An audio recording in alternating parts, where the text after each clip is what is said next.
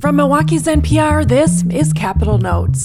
We break down the big political news affecting Wisconsin.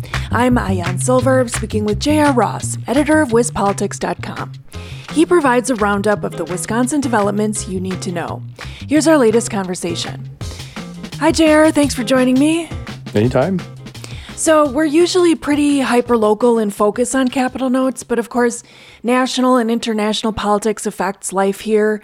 I wanted to start with what we can learn about Wisconsin's GOP congressional representatives based on the struggle happening right now over House Speaker in Congress. Republicans who control the House of Representatives are having kind of a doozy of a time electing a speaker. Representative Jim Jordan of Ohio, a staunch Trump supporter, failed on a third ballot for the gavel Friday. Where have Wisconsin's six conservative congressmen landed in this discussion and why? Well, when they've been voting, they've been voting for Jim Jordan, the Republican out of Ohio. Now, Derrick Van Orden, who's been a Jordan supporter, he left on a fact finding mission to Israel after the kind of first couple rounds of, of an impasse, saying there's no clear path forward for a speaker right now. But they've been sticking with Jordan. Uh, they're all pretty conservative. What's going to be interesting is if this kind of impasse continues, especially for a person like Van Orden. Remember, Derrick Van Orden was elected to the Western Wisconsin 3rd Congressional District last fall, uh, freshman. He had a pretty good fundraising number the third quarter, which ended September 30th. We saw reports not too long ago. He raised more than $800,000, which was the best three month period of any member of the congressional delegation. He also, though, got a good chunk of change from a PAC that was run by Kevin McCarthy. He was the speaker who was deposed. Um, the motion to vacate the chair. Now, the big question going forward is what's McCarthy going to do as a fundraiser, or what can he do as a fundraiser going forward? The guy has got great connections, raises a lot of money. Will he be as inspired to keep raising those checks? Will donors be as inspired to give them to him? Because that affects people like Van Orden. Also, who's going to be that next speaker? Because can he or she raise big money? Um, because that money helps a person like Van Orden. You know, I mean, uh, when it comes to key races, you often see national forces come in and spend lots of money. If there's an ongoing impasse in Washington, D.C., it kind of prevents somebody from taking the lead rein on who's going to raise funds. And oh, by the way, the longer it drags on, a question I've heard from people is does it send a message to voters that Republicans have a hard time governing? Does that make people go, ah, this Van Orden guy, he's part of that you know group over there that can't shoot straight? Also, it affects Van Orden because as long as there's no speaker, there's no farm bill. Uh, Derrick Van Orden has tried very hard during his time in Congress to uh, create some bipartisan credentials. He got a lot of grief during the 2022 campaign over being at the Capitol grounds on January 6, 2021. Now he says he left before there was an attack or anything like that, or any kind of like violent protest, but he was there. People raised concerns about his temperament. There was an incident with Senate pages this summer, things like that going on that you know Van Orden's uh, sometimes had a little bit of a, some run-ins, some questions about his temperament. So that's to be interesting to watch too, just how the whole thing plays out for, for him going forward. And if whoever takes over as speaker, if when it push comes to shove and they try to, who they're give money to, if they're going, well, this guy keeps making kind of self-inflicted errors, uh, do I want to give money to Derrick Van Orden? It, it's uh, lots of questions for him and how the speaker race plays out, how he gets the money, and oh, by the way, can get a farm bill done? Because they get a farm bill done, it helps burnish those bipartisan credentials, and maybe for people back in the third district, that's more important than whether he blew up at members of the Biden administration giving a briefing on Israel, for example. Why should the average Wisconsinite care about what's happening in the third district, and how would that affect sort of the balance, the race in 2024 for the House of Representatives in, in Congress? We're talking a handful of votes, seats right now that could switch that chamber. That's a big deal to have one of We'll see how the third CD ranks in the pecking order of most contested seats. Actually, it's kind of interesting that district. If Trump is the nominee for Republicans, he maybe helps Van Orden more than anybody else. There's a lot of Trump voters in that district who don't come out regularly. But you know, if that district sways who's going to win control the House, that's a big deal. If there's a President Biden term two, right? If it is a President Trump and a Republican Congress, whole different ballgame. So you're talking about control of one chamber of government that could be decided by a dozen, 20 seats. We'll see where the Van Orden one falls in the pecking order. But that's why it's a big deal, is because it could play into that, that majority making coalition for Republicans or Democrats. So, moving on to something else that has also had some importance nationally and internationally, it's the Israel Hamas conflict.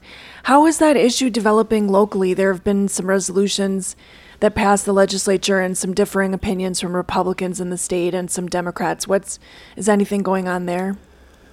For the most part, we've just seen a resolution pass the Senate and the Assembly uh, overwhelmingly with, with unanimous. There were a couple of Democrats in the Milwaukee area who did not vote on the resolution was for the assembly last week. Um, that got them some gruff. But for the most part, we're not seeing anybody really take a position that's that contrary to the Biden administration. Basically, call to support Israel. Uh, that's really kind of been the the main position of the members of the Senate and the Assembly to those resolutions, at least. We have seen some Democrats kind of like raise concerns or not paying enough attention to the plight of Palestinians. For the most part, though, the focus has been on Israel uh, for the states state lawmakers and the state congressional delegation. You're tuned into Capitol Notes. I'm Maayan Silver, speaking with J.R. Ross, editor of WisPolitics.com. Um, let's continue with something that we haven't really covered in depth on Capitol Notes. That's the ongoing fight of the UW system's diversity, equity, and inclusion spending. So, uh, Assembly Speaker, GOP Assembly Speaker Robin Vos had promised to block pay raises for tens of thousands of UW employees while approving raises for other state workers. That's until the school system, according to him, would cut DEI spending by $32 million. In full disclosure, WUWM employees are UW system employees. How did this all start and where is it going? Well, for Robin Vos, this has become kind of his cause. Like somebody told me some months back, this person likened it to how Ron DeSantis of Florida has gone to war with Florida. Robin Vos has gone to war with DEI. And with this system, Robin was a graduate of the system. He, um, a former student regent on the Board of Regents, he has just become focused on this issue and is determined to try and find a way to snuff out DEI programs. Now, one of the challenges for him is UW system, or the universities of Wisconsin, I guess I should say now, has what's called position authority. It means that it can create its own position. So, whereas other agencies, lawmakers can set how many jobs you have, doesn't happen with this system. Uh, they can do it on its own. So, one of the ways for Robin to try and put pressure on the system has been to focus on one, uh, the cut of $32 million, which is currently sitting in a, an account reserved for the uh, budget committee known as Joint Finance. Um, it can release that money at any time if the university asks for it. The university has to say we're going to spend it on workforce development issues. But without any movement on DEI, that's unlikely to happen. And the second thing is these raises. During the budget process, lawmakers don't actually approve the raises, they fund the raises for state employees.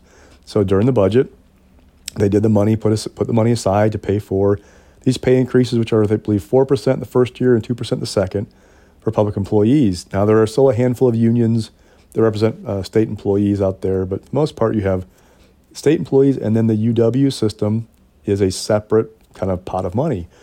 This committee, uh, called the Joint Committee of Employment Relations, took up those pay raises to actually implement them.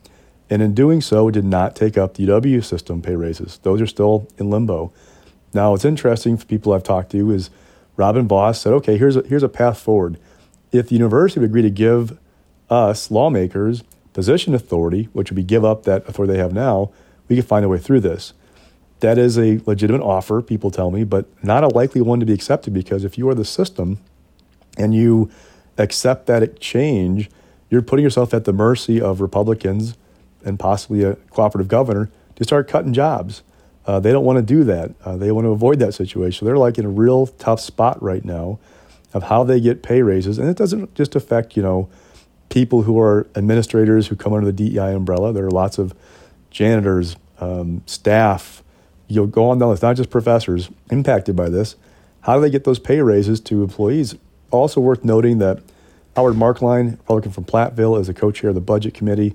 Um, he also serves on that committee we call Joker that approves his pay raises. He was not happy that the UW system pay raises are not being taken up. He wants to see them pushed through. But as long as Robin Vos is dug in, unless the universities of Wisconsin give something up, it's hard to see how they get what they're after, which is that pay raise.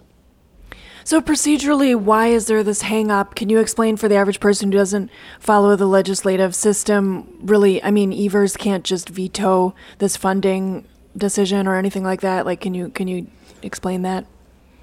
Yeah. So in the the raise process, the pay, pay process for state employees, you fund the raises in the budget and you kind of set what the parameters are going to be, but you have to have that joint committee employment relations come and actually approve implementing the pay raises. So they were funded in the budget for UW system and everybody else. The committee came in and actually implemented the raise for most state employees and those handful of unions, but they are not moving on implementing the raise for UW system employees. And until they move to implement them, it's not going anywhere. And if you look at that committee and the makeup, the Democrats on that committee would vote to implement those pay raises for the system. Uh, but long as Robin Vos, who co-chairs it, is saying no, they're probably going to move on that package. This is affecting tens of thousands of of mm-hmm. employees. What do you see as the next steps? There's obviously this negotiation happening. Uh, they're planning to meet uh, later this week to continue negotiations. But what do you know about about how this could play out? Well, the question is, what will the system give up to get what it wants? Um, from what I can tell, the system is kind of dug in on DEI. They don't want to give up those positions. They argue there is real benefit to having them. For example, a lot of big employers in Wisconsin and nationally, they have DEI programs. If you want to prepare UW uh, students for the workforce, they argue you should prepare them for that DEI culture. Uh, so unless I give that up, I'm not sure how they get out of this mess right now. Or we are seeing some small changes, these programs. I don't know that's enough to win over Robin Vos at this point, but he holds a lot of cards in this debate and what's going to happen with the system. And have you ever heard of something else funding wise being quote unquote held hostage like this via legislative committee? You know, I've seen funding be held up for various things, but for employee raises, no. This is the first for me to see employee raises targeted for the system like this. And what was the power structure that allowed something like this to happen? There's no checks and balances to prevent things like this? No, they set up the system so that UW is on its own, separate from other state employees for these pay raises. The process goes through the legislature and the governor with the budget to fund them, and then this committee has to approve them. And that's it. They have a big sway over implementing. They also, quite frankly, I'm not sure they envision this being a problem. And the system was set up. They they weren't expecting something like this, but Robin Vos has found a way to put pressure on the system to get what he wants. All right. Well, thanks for digging into these uh, developments, JR, and thanks for joining me on Capitol Notes. Anytime.